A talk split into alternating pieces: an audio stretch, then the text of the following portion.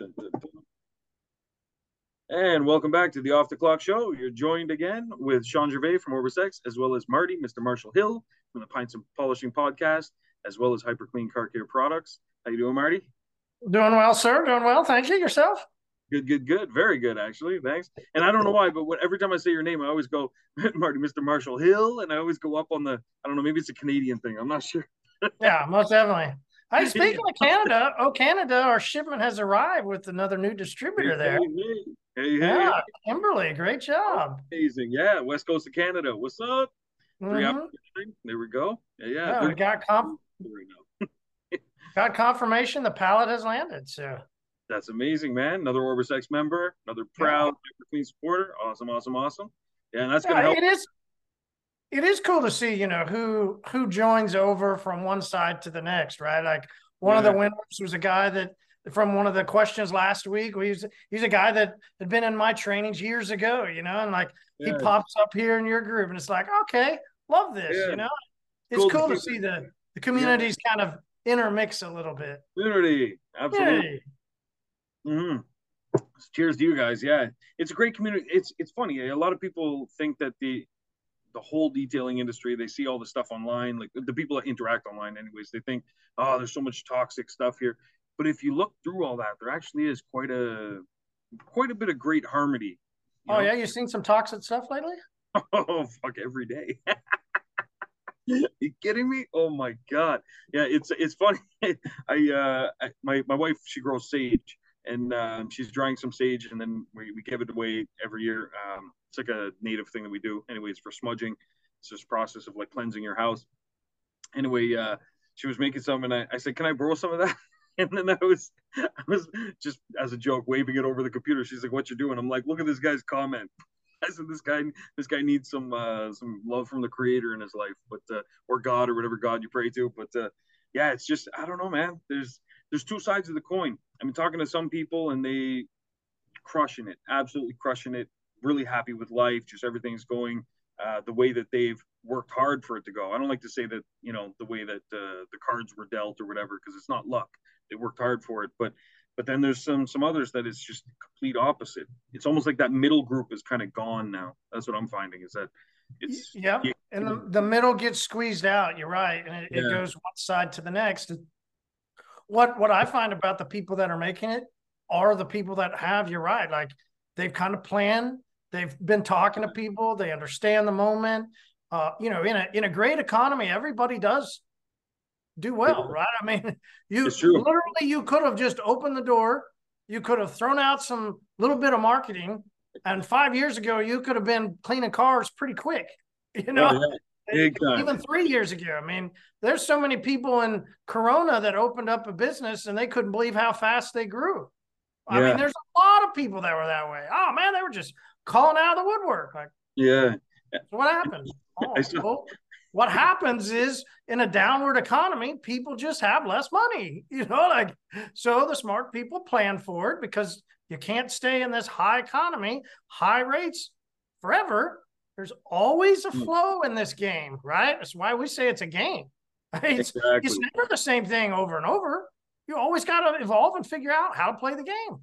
Exactly. And that's that's why the, both of us have been so big on maintenance clients for a lot of people is because it's. Yeah. it's one of those things that keeps that relationship. And for me, I was I was describing this. I was doing a coaching call recently. I was talking to the guy and I said, look, it's the difference between it, it's catching butterflies and it's the difference between the method of catching butterflies. So you have, in one sense, you can build a you know this massive net and you just you're always swinging and always swinging and then you're you're catching some butterflies, but you're not going to catch them all. The other option is you build yourself a garden and the butterflies just come in. And so I said, what you need to do is look at your business in that way. What can you add to your garden? What kind of things are going to bring in those pollinators and bring in the you know beneficial insects and so on and so forth? And once you start putting all those pieces together, the garden is just there. And so during tough times, you always have you know some butterflies coming, some bees coming, and then during better times, you just have more of them coming, and then you're still swinging. But if if your only method is just swinging, you might be swinging at air and there's no butterflies there. You know, there's just nothing to catch. There's no relationships that have been built, and That's a really great analogy. Uh, I'm going to use it someday. perfect. I'm going to use it, claim it as my own. I'll yeah. give you credit on the first one, but after that, I'm still. There we go. Yeah, yeah. I'm, I'm going to check and watch, get a notification from Amazon. The pints of polishing and hyper clean introduce how to catch butterflies. like, Damn it. I should have copywritten that. So I usually use the analogy uh, just because it's the way I think. I think when I've thought of it in my mind from watching so many nature shows, uh, right? And if if the buffalo or the, you know whatever they're watching and they're documenting this this journey that they're on mm. uh polar bears they've done this you know but where they you're journeying through and then it gets too cold right like and they die because there's not enough food there you you see it with buffaloes going through the african type ones where the water's drying up and they've got to get to the next watering hole but maybe yeah. people you know i know they've done this with alligators i've seen it too right like the gators or the hippos stay in a pool too long when the drought is there and they don't move on, well, what happens? Yeah. Water's gone, right? So I, have always thought like, you know, you, you got to fish in multiple streams sometime. You can't just, you can't just fish in the same spot your whole life. Like that stream's going to come and go. You sometimes got to journey out. Sometimes you got to move back. I mean, it's, it's all about ebb and flow of, well, the flow of the water, the flow of the economy how much is there and how little is there. It's it true. is rough when you find a little there and you go, oh yeah, shit. yeah, oh shit. Whoa, what am I doing? Especially when you find out too late and you're like, oh man, whoops. And that's mm-hmm. I, I, think a big pr- part of the problem too is in this industry in particular. I've noticed there's a lot of people that have recently become mentors and people that have recently become, uh, you know, self-proclaimed gurus and so on and so forth. That they, uh, you know, I've even seen it with some of the the, the com- quote unquote competitors of Orbis X where they've you know hired someone that uh, oh this person knows their shit you know and they start putting out these videos of I know this and I know that and everything and and the stuff they're they're putting out is just it's garbage and very one one sided where they're saying you know uh, two plus eight is ten and that's the formula. That's the only way to get there. And so people start trying to replicate that and then they fail after time and so on and so forth. But you have to realize in life there's a lot of ways to get to 10 Sometimes it's five plus five, sometimes it's six plus four, so on and so forth. And so, as long as you get to 10, if that's your goal, that's all that matters. But you have to really realize that sometimes it takes two plus eight, but a lot of times it takes, you know, five plus five, six plus four, so on and so forth. So, always be looking for that other formula and take someone's, you know, mentors are really important, obviously, but taking their word as just gospel entirely and not injecting some of your own creativity and ambition into it uh, just leads to problems. But anyway, that was uh, just my two second rant about that. I saw a post. It got me heated a little bit because I saw a post recently and someone gave credit for one of my comments and one of my statements that we actually mentioned on air. And they said that this other person had coined it and said it. And I was like, oh, very interesting. You know, I was like, that's fine. You know, if he needs the boost and uh, a little bit of help in life, then that's cool. But uh, but it was definitely something we talked about on our podcast. And the important thing to realize is that sometimes when people were successful at something and then it worked for them, they did their thing, but then now they're trying to give information on how you can replicate it, not factoring in how things have changed. So when they did it and the economy was great, now that they're trying to tell you how to do that exact same thing when the economy has changed, uh, can lead to real problems. And so anyway, yeah, but uh, but I, I, I, like a lot of animal shows too. I watch a lot of that stuff. Even last night, I was watching some stuff with my daughter. We are watching snake attacks and things like that. It's just crazy stuff. But you can learn so much from animals. In my opinion, they're honestly probably the best business mentors out there, in my opinion, because they're all about survival. Is do or die? It's do there's or no die. Fluff.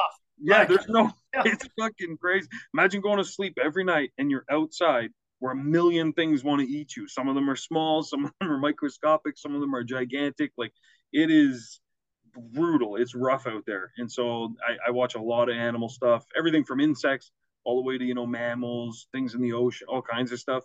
And it's really cool to see their adaptability and also how they strategize, work together. Like I've seen teams of buffalo or hyenas work more as a team than I have teams in businesses. It's insane. And it's like, Jesus, you guys could learn a lot from these fucking hyenas. you know, you think, oh, they're hyenas. What do they know? You know, and you look at it and it's like, you know, everyone understands. Like they got a role, they have a job to do, they got this, that, and uh, yeah, you can learn a lot of stuff from insects. Yeah, but uh, you know what? On that note, I do have one. It's it's just a pre-tip, but I do have one that I learned about insects, which was pretty cool. Uh, a lot of insects, you wonder, you know, how do they know to do certain things? It's not hereditary, like they're not taught, but you know, like the the baby ant isn't taught by the you know the mom and dad. They're just they do shit, and it's like how do they know that? And so each of them has like a sequence of instructions built into them, and how they found this this repeatable thing was they would stop an insect in the middle of their instructions. So if their instruction was, you know, I don't know, go out, find this, bring it back, whatever, they would stop them at a certain point and then they would like relocate them or something like that. And they would pick up every time exactly on the next step where they were to go. And it's just been millions and millions of years of following instructions exactly so that they could do things perfectly. And, you know, thinking about that as humans, we often try and problem solve, right? So we, you know, problems happen. What do we do? We adapt, we think quickly, we find a solution, we do something, right? But oftentimes that means deviating from our plan. Sometimes, even though it seems counterproductive, just following through with the plan and then dealing with that thing afterwards gets it done twice as fast. But uh, anyway, I, I, learned that from insects. That was just a pre-tip. That doesn't even count, basically. That's it. Yeah, we're not putting that in the bouquet, but it's it's there. but yeah, so so anyway. So I I watched, which was interesting. Uh, recently was about uh, you know the, the younger lions. You suddenly start trying to turn on the older male lion, right? And it's like it's oh. time for you to get out of here. Right? Like, yeah, yeah, yeah. Time for us to take over.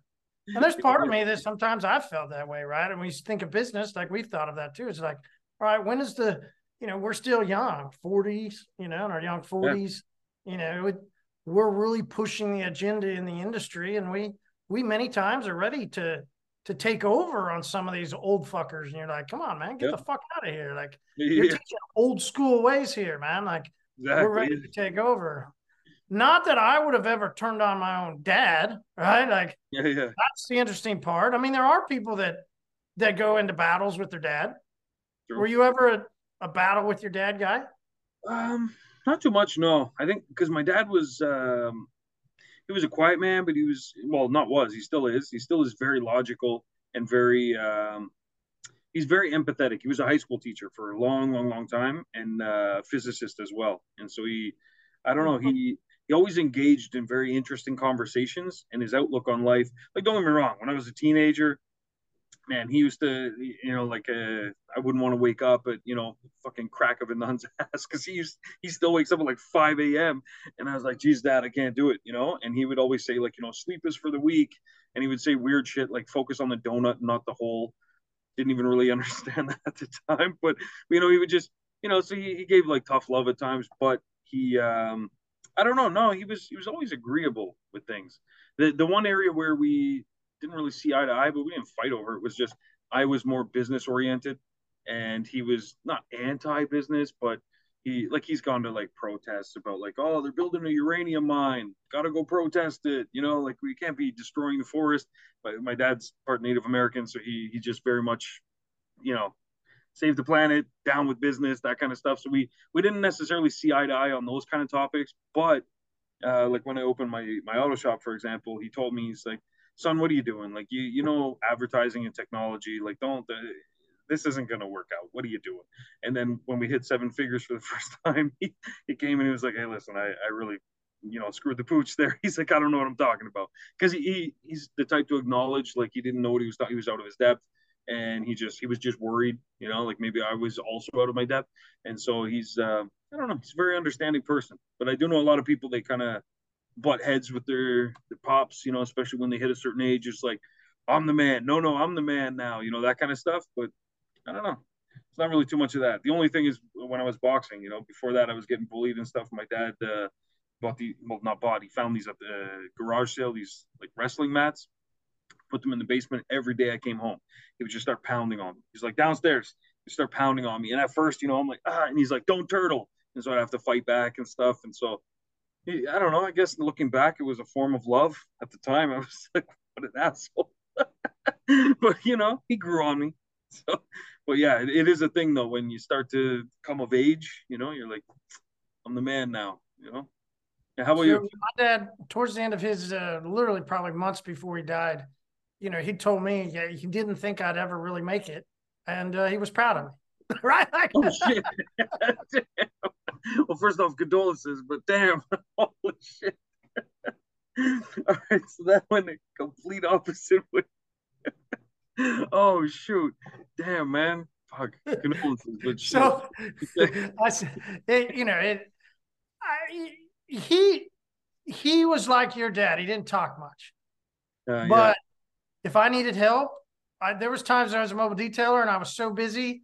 He came out to help towards the end of the days when he would get done with his work uh, oh, and come out and help me clean cars. I, would oh, go on trips and he'd he'd help the power washing business. I mean, he would step in no problem.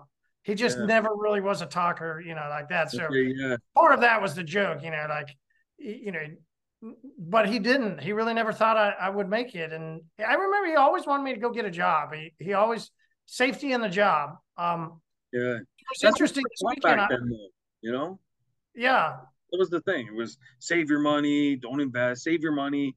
You know, get a job. It's the safe the safe route. You know, I think a lot of that was post depression era.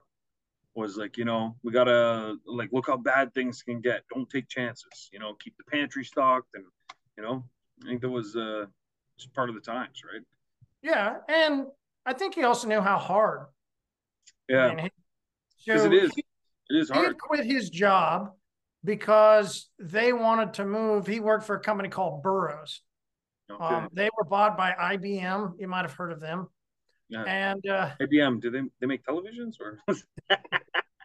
One of their head offices is actually uh, five minutes from my house but so he was a salesman for Burroughs, and they when they got bought by IBM, they wanted to move us to uh, Chicago. Now, my mom's from Stillwater, which is where OSU is, super small town. My dad's from Fort Smith, Arkansas. Once again, a super small town. No way in hell they were going to move. Yeah. so, right, he quits, and yeah. I'm looking through this past weekend. He had kept this binder for some strange reason and I have his old Wagoneer. When I got some time, I go through and start trying to work on it. And we've got it running. We've got some stuff. I'm just trying to work on some interior stuff. And and I find this giant binder. Oh shit. Look at the size of that thing. Holy shit. That was just in the truck? Yeah, yeah. Three ring binder. And what this binder is, is this is his, well, customer data information. Damn, so the, the original CRM. the original, right? It's got the three hole punch. You gotta love that. Nicely yeah. done. Oh, yeah. We've got the personal information. We got spouse, children, background information, hobbies, financial information, what's their objectives, all this fine data, right? Yeah. Information on a customer. And could you imagine? Jeez. Could you imagine having to carry that. around this gigantic, gigantic three ring binder, and then to go look up, right? So then you have to read alphabetize, like you're, yeah. you're going to have to have a system to go back and look and find it. So you, you probably have to do alphabetical, right? And you have to yeah, to every time you have to go sift through there, and then it's oh man, wow, that's amazing. What discipline though? Like that's that's so impressive. You know, it's like I'm gonna succeed. I'm gonna take the steps. Like man, even with technology right now, like Orbis X makes it so simple. And some people uh, they're like, ah, I don't bother collecting email addresses. It takes too long. I'm like, man, are you crazy? you know, collect those addresses. It takes two minutes. What would your dad have done if he had a system like Orbis X and he could put in all this information? Wait, I can send them a message just from the system. The system will do it for me. That's amazing. Like, man, that is wild. Jeez, what a find though! What a treasure. yeah, it is a find, and I mean, I'm, I'm glad you mentioned that. There's some guys talking about that because that's sort of why I wanted to bring it up. I we we like to complain. I think as humans, yeah. generality. If there's something that we want that we don't like, something that's going on, grinds my gears. Yeah, you talk about. If we want to complain about it. How?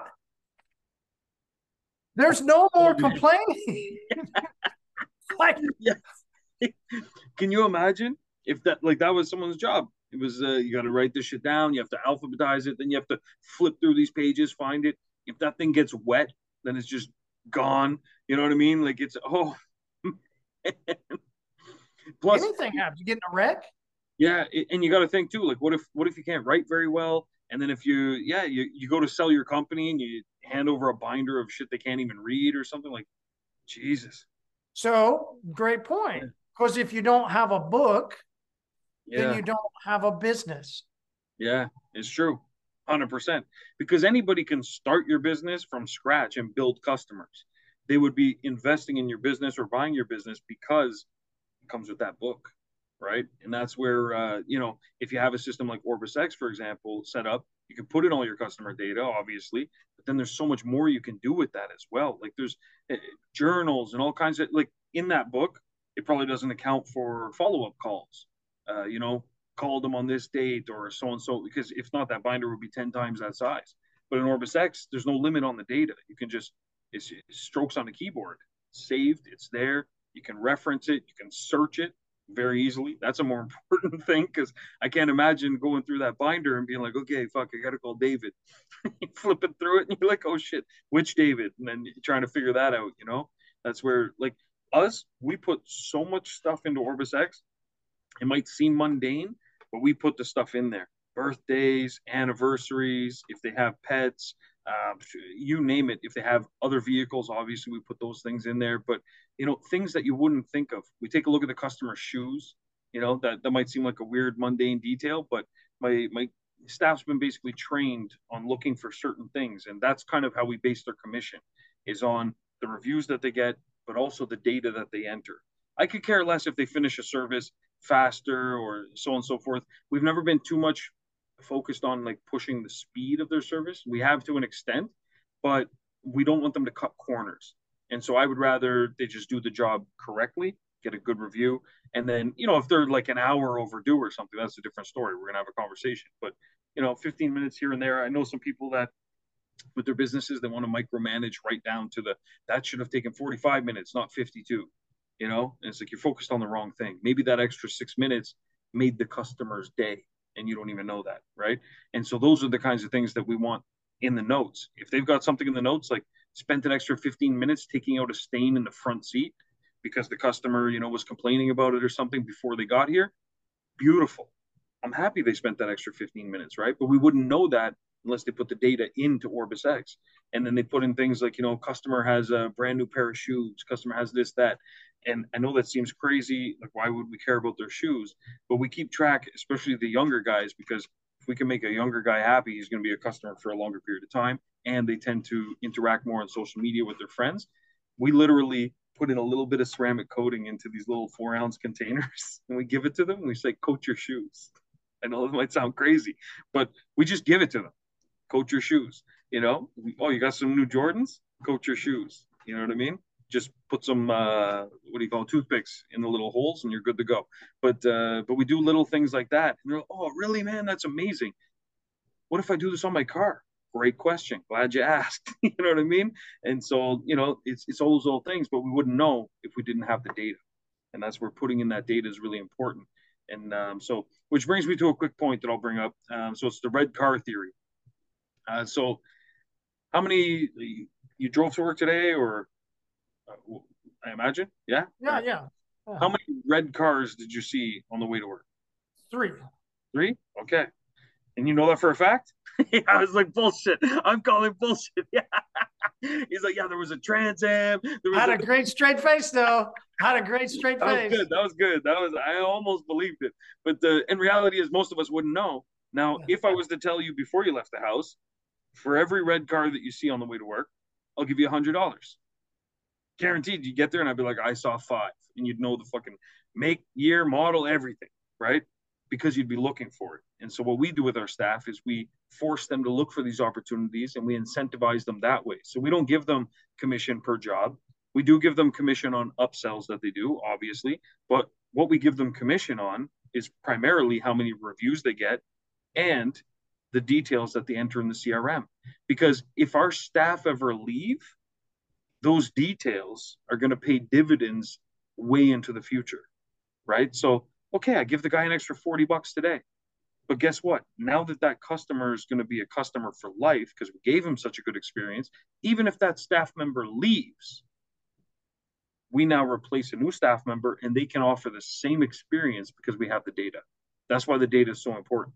And that's really the the crucial part of any CRM that you're using is making sure that you're putting in the data. Like we have fields for all kinds of stuff, uh, you know, and if you don't use them, you're wasting opportunities and you're missing those red cars. So you got to pay attention to how many red cars you see because those are opportunities for you to close deals. And if you're not worried about commission for staff, maybe you're a solopreneur, think of it for yourself because your salary is your commission, right? Anyone that's self-employed, we're 100% commission based, all of us, right? It's based on our performance and what value we bring to the company and the customer. And so putting in those details is is crucial. Uh, so at our shop, we put in all kinds of stuff, and Orbis X fills in the gaps for you as well. Orbis X, our AI will determine if it's male or female for you, for example. So you don't have to worry about like you know putting down notes like it's a male customer or whatever. You don't even have to read the name. Orbis X can go through and determine for you the percentage of male and female, and you can structure your ads that way. So a lot of it's done for you just by using the right CRM, in this case, Orbis X. Um, but you have to put in the other part of that. Um, so we do the software, but you do the staffware. That's what I call it, is where there's staff involved. And whether you have staff or it's just yourself, you're the one that has to put in that data. Absolutely. So, yeah, but man, that is wild. You found that book though. Damn, can you imagine if that was your customer log? Like you have to search through that. And, and what are you supposed to do? Like the only option is like literally postal mail. Like what do you suppose? you can't do an SMS, you can't do an email, you can't do there's none of those tools available at the time. That's wild, man. Jesus. That's a uh, great wow. time to be alive. Great time to be alive. Yeah, that's it. Time to be alive. Jesus. Insane. So you remember a couple weeks ago, maybe, well, maybe it's about a month, but I was talking about, and I, it, we might have not even been recording. I might have just been talking to you about it, and and it was that I had listened to a comic, and okay. I was talking about how hilarious this guy was. I told you I'd find it, and I told you I'd send it to you. Well, today's that day because oh shit, there finally found it again. Found him again this past weekend. All right, so his name is Nate Bargatze. B A R. Yeah, he's hilarious. I know exactly what you're talking about. he's a he's like a dry humor funny. Yeah, yeah, yeah, yeah. It's it's the way he delivers his jokes.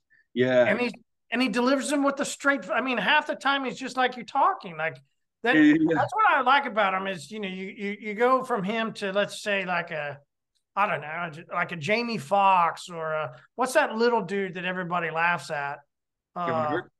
Kevin Hart, right? Yeah. They're so animated. Yeah, it's like Kevin Hart. He has to be right. It's it's yeah. part of his thing because he's that you know like he has so to make up for the yeah yeah and that's what makes him funny, right? Like he, yeah. he plays it to a T and does a great job. This guy, he's much more dry.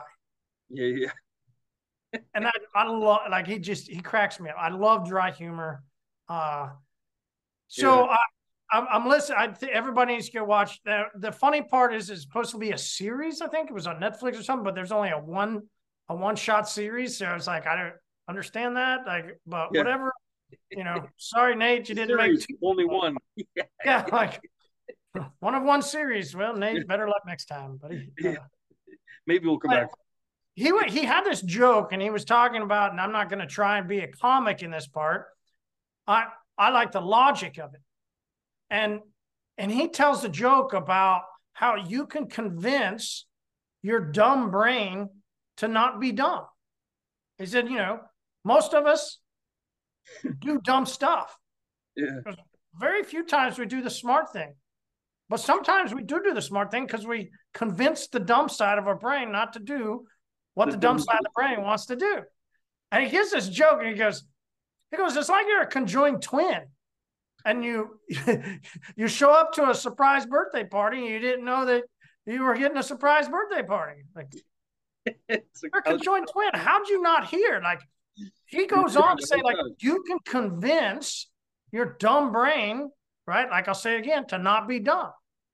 It's true. And the dumb brain doesn't even realize that he's the conjoined twin going to his own birthday party. Yeah. And he's like, wait, what? I don't have to do this. I could, right? Like, and he's making this joke of it, and it's funny.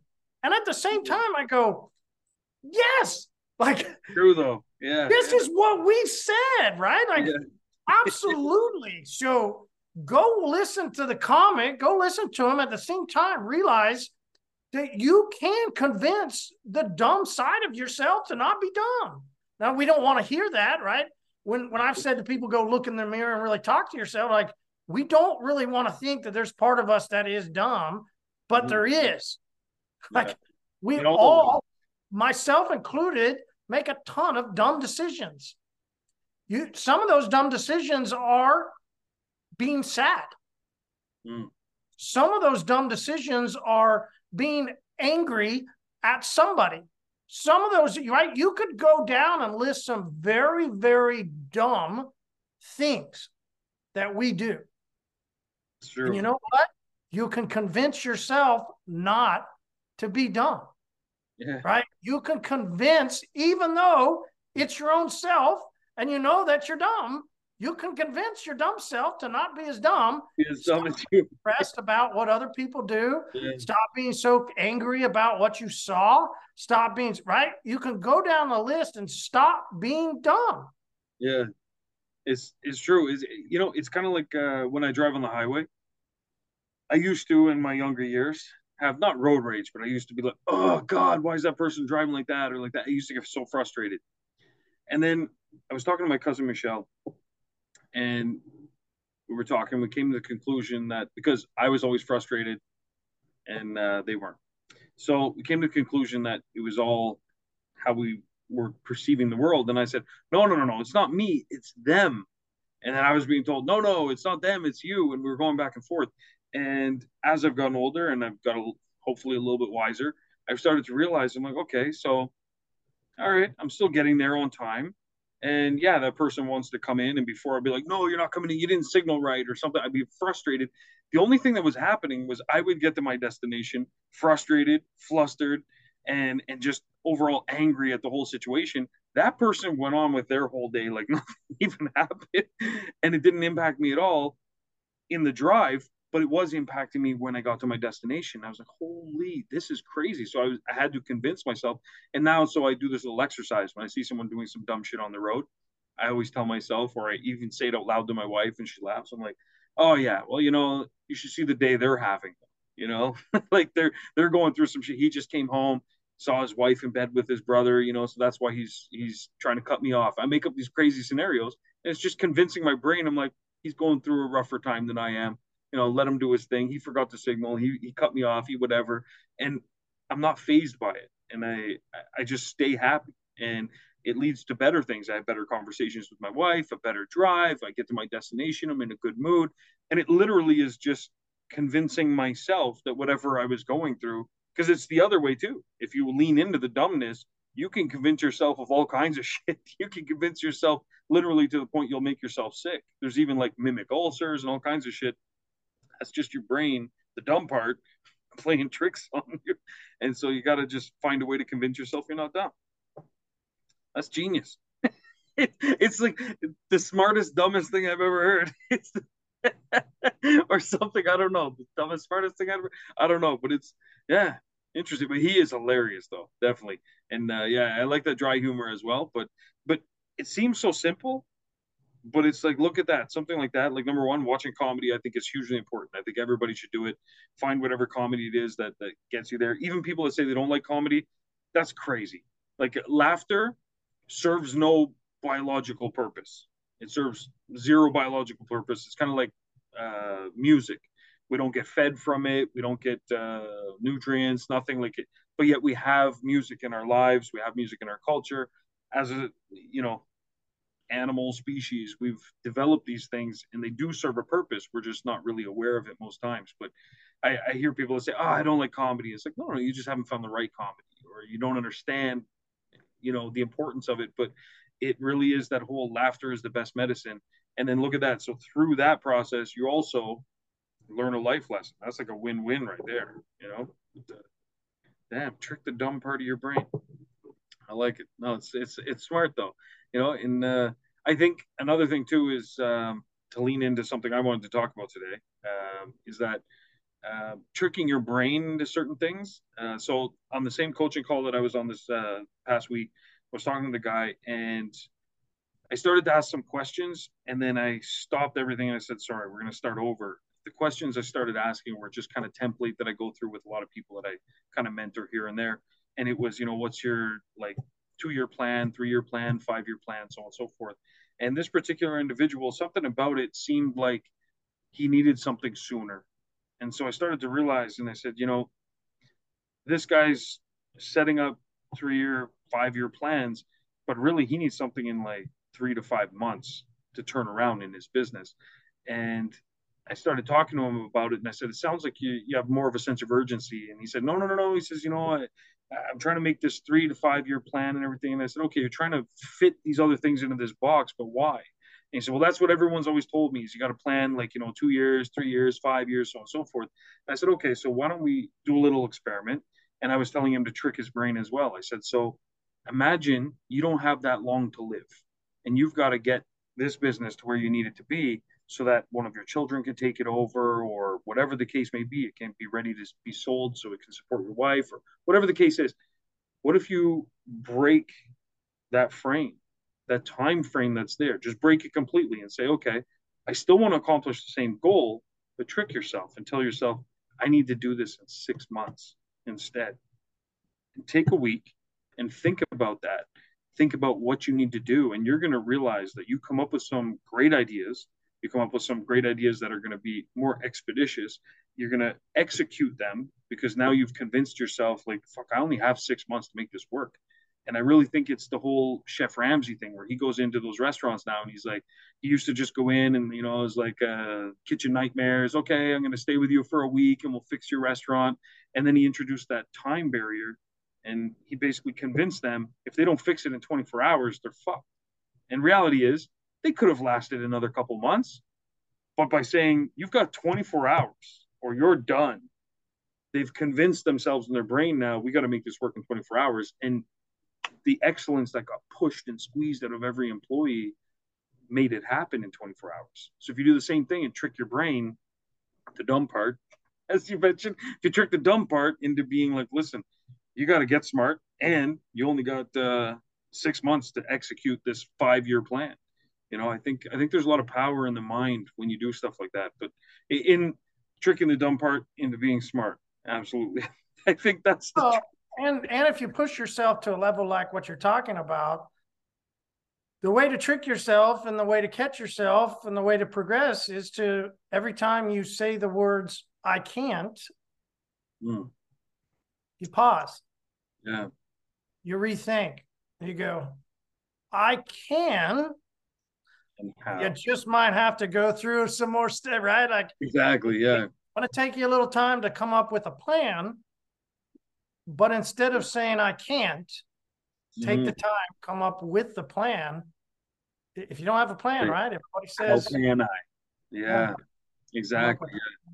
And that's where uh, my official tip for today. I'll I'll jump into it on that. Oh, note. it's official now. Yeah, it's official now. It's getting real. It's getting real because because the I can and can't I was watching the Cadbury uh, documentary on how you know the history of their company before they got bought out, after they got bought out, and the I can and can't is a huge one for me, especially in business because it's solutions and non-solutions, so on and so forth. And the chocolate industry, obviously, with recent years, has been hit hard in a lot of ways because what's our goal is you know the the fat lazy bastards we all are nowadays is you know reduce sugar reduce chocolate reduce even just eating snacks or even just the, the extra cost of it whatever it is we're all trying to change the way that we eat. So the first thing that's going to get axed out of the market is going to be the sweets the junk food the chocolate right? And so they've had to adapt not because they wanted to necessarily make their product better but because the market was changing they see it changing they say okay we have to offer the original, but we also have to offer these alternatives. And so they were tasked with some things that a lot of companies would have said we can't do that. And some of them were reducing the sugar by like 30%. They had to do that was they, they brought this task list to the engineers and the, the, the chocolatiers. They said, listen, we have to reduce the sugar by 30%. We have to remove the milk completely. So all that milk chocolate taste gone. And because the cocoa, the, the chocolate that we, by the time we refine it, everything has its own natural, you know, sugars and stuff in it. We want you to find a way to remove that as well. and so it's like, how the fuck do I do that while still maintaining this great taste, you know? And not only that, but you also want me to make the taste better because it has to be better than the original, or else it's why would I even try this? And so they were going through different things. And the interesting part of it was that they started building these systems. And I, I thought about, uh, I mentioned this before when we were talking, but I thought a lot about um, the products you make and that journey that you go on that we talked about before, where, you know, discovering, you know, new things to add, new additives or chemicals or, you know, reactions of things and scents and all kinds of stuff to put in uh, to your products. It's a really fun process. And these engineers, instead of looking at the problem and saying, you know, like we can't do that or it's impossible or, you know, just getting the whole doubt cloud over their heads, they said, okay, challenge accepted. It's that whole, you know, oh, you can't do that. Hold my beer, you know, and then you go do it, right? And so that's what they did. And they started looking at other things they could use. So they needed like a binding agent. Um, so they introduced fiber into the recipe. But then the problem is as I don't know if you've ever had those, um, you know, like the the workout bars, like the you know they they taste. It's almost like eating bark.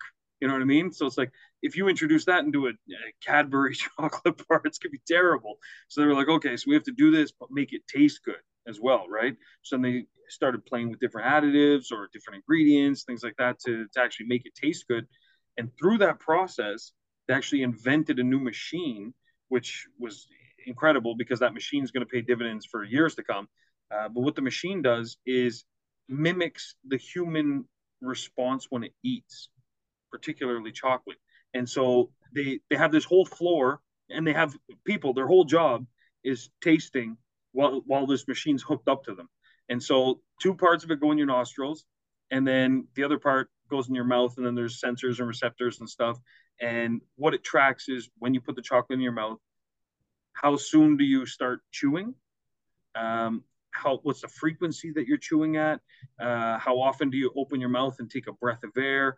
Uh, your nostrils, like how often do they flare? The nose hairs, everything is tracking all these things because, and also the receptors in your brain and stuff, like how you're reacting to things, your eye movements, to track excitement, uh, to track if something tastes gross, so on and so forth, so that they can take this machine without a human hooked up to it feed it chocolate basically, and it will mimic the responses of a human based on the materials it's coming in contact with, the ingredients, so on and so forth, which was pretty cool. But they were tasked with something that seems like impossible. Like, how do you, okay, you want me to take out the sugar? You want me to take out the chocolate? You want me to take out the milk? like, those are the, ingredients that make this thing taste great. and you want me to make it taste good still. And they went through this painstaking effort, but it was more like a treasure hunt. They made it fun. And it was, it was more an I can versus an I can't. And then they're, you know, creating amazing products um, in that way. But it was all through setting up these systems so that they could accomplish the I can. So it it started with we probably can't, but then from that board meeting it left into okay, so we probably can, but that can might have 15 different steps along the way first. And that's where I think a lot of people get hung up. And that's that was my takeaway from the Cadbury story was that um, a lot of people when they look at something it's so easy to just say look i can't i can't do that because there's a lot of steps and so you just have to realize that everything is a process and you got to go through those steps and sometimes if the whole project looks like i can't sometimes it's break it down into pieces and then each one you realize i can do that. So like oh i need more customers. Well geez I, I can't just get 50 customers by the weekend. Okay so break it down in smaller pieces. Can you get five customers tomorrow? Maybe. Can you create a Facebook ad? Can you create something else? So I think the the word of this week would be I can, you know, or the words, you know, and focus on what you can do. Trick your dumb part of your brain. Do those pieces you can do. The pieces you can't, maybe someone else can. Maybe you can't, someone else can. So find that someone else, get them to do it uh, or to help with it, and then you're going to realize that their pieces plus your pieces plus everything else, all of a sudden the big project that's I can't get 50 customers by the weekend becomes I can definitely get 50 customers by the weekend. You know, and so breaking it up into those little pieces, that's what Cadbury did with, you know, okay, we we can't just remove the chocolate, but we can build a machine that could determine if people like certain levels of chocolate. Okay, let's start there. So they built that. And then, okay, so people are okay with this level of chocolate can they digest fiber? Yes, but don't worry, they actually made it taste really good, supposedly. But I don't uh, care. I'm done. I'm finished with Cadbury. the only thing I would buy at Easter was one Cadbury egg. Ah, yeah, yeah, yeah, I love the Cadbury egg. yeah. They- I knew was. I knew yeah, the original to one too. this- I don't like the spin-offs. I like the the original. Yeah, Yeah. I'm out now. It's not real chocolate. Damn it! Man, I knew I was buying it at It's the, the one Walmart, good right? thing. Like- so I knew it wasn't like great chocolate. Mm, Don't get me wrong. I, I buy Cadbury egg off the lower part of the shelf, not the yeah, yeah. higher top of the la shelf. yeah. So I understand what I'm getting, but goddamn, now I I'm definitely out. I'm definitely out now. It's true. Yeah, it, it's funny because I don't drink a lot of soda pop, but when I do, I, I usually drink a Coke or a Sprite. And I know they make alternatives. I know they make you know the Coke Zero and the Diet Coke and all these kinds of spin-offs, but I don't drink drink it often. But when I do, I just want like I want just give me the good stuff. You know, just give me the goods. That's what I want right now. I know it's terrible for me, but but that's fine. Uh, speaking of that same comedian, he's got a bit on uh, pancakes. You know, have to check that out. He's he's like pancakes. They're, they're, I, I love them. He's like, but they're they're they make me feel so so. Tired. Yeah. As you get older, yeah, yeah. yeah, yeah. He's Like I'm tired. My wife goes, Well, you got a whole plate of pancakes you just ate. Oh, like Yeah, yeah. He's like, no, that can't be it. yeah, it's so good. oh man, so true.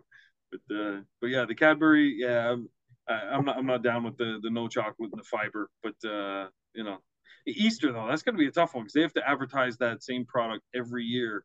They got to do a massive push just once a year for that one particular product. You know, it's uh, but I guess that also helps because then they're focused on it. You know, I mean, they get it done, so clearly they believe they can.